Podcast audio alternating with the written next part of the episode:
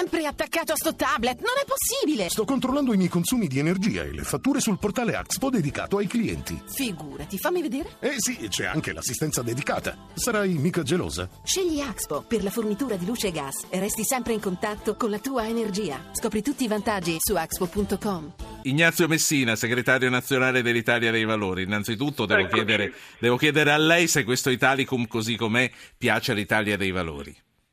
Ma guardi, noi avremmo preferito una legge diversa dove ci fosse l'elezione diretta e quindi un'elezione eh, non eh, con nominati. Purtroppo le liste bloccate comportano anche questo, perché è vero quello che sosteneva lei, cioè che è soltanto il capolista, però in realtà già i soli capilista diventano più di 200 eh, quindi perché anche perché le circoscrizioni partiti, si moltiplicano tra le, altre certo, cose. le circoscrizioni si moltiplicano per cui già 100 per circoscrizione più, dei partiti più grandi vengono già eletti.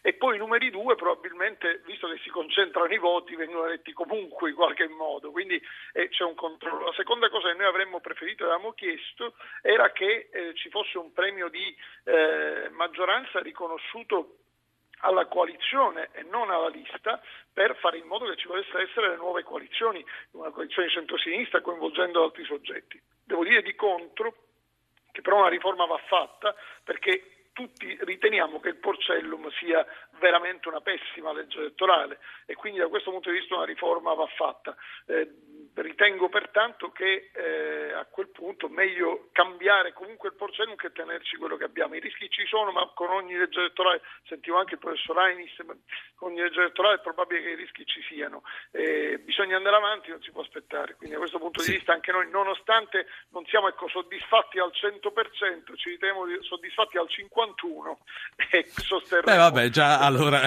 c'è la maggioranza. Senta, esatto. eh, mi faccia ricordare agli ascoltatori che per inserirsi nella nostra conversazione continuiamo a parlare di questo, ma poi parleremo eh, di come gestire le ondate eh, di profughi. Ehm, voglio venire alla ragione per cui l'ho chiamata, perché voi questa certo. mattina avete organizzato un sit-in davanti alla Camera contro la lentezza con la quale si procede alla discussione sulla cancellazione dei vitalizi ai parlamentari condannati, nel senso che non possono non dichiararsi tutti d'accordo, però si va avanti a passo di lumaca.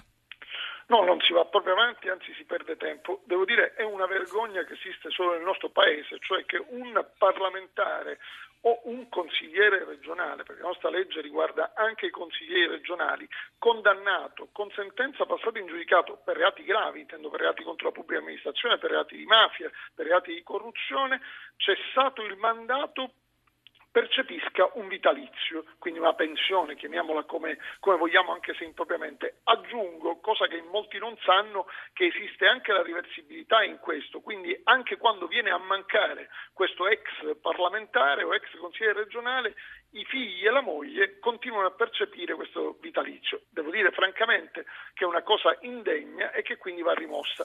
Presidente di Camera e Senato si sono riuniti più volte eh, dicendo che devono essere gli uffici di presidenza a risolvere il problema. In realtà continuano a rinviare perché non sì. hanno all'interno dei loro uffici la maggioranza per deliberare. Noi abbiamo fatto la cosa più semplice che c'è da fare, cioè abbiamo presentato una proposta di legge sia alla Camera con l'onorevole Formisano, il nostro portavoce parlamentare, che al Senato con il nostro senatore eh, Davico. Abbiamo presentato i disegni di legge che prevede una, due norme, una eh, che nel momento in cui eh, un parlamentare viene condannato non può avere riconosciuto il vitalizio. D'altronde la legge, perché mi spiace che il professor Anis sia andato via, perché c'è stata anche una disputa tra costituzionalisti su questo, ma la nostra Costituzione all'articolo 69 parla di indennità ai parlamentari, dice soltanto che un parlamentare ha diritto ad avere un'indennità determinata dalla legge, sì. nulla dice su vitalizio. Segretario. Quindi, no,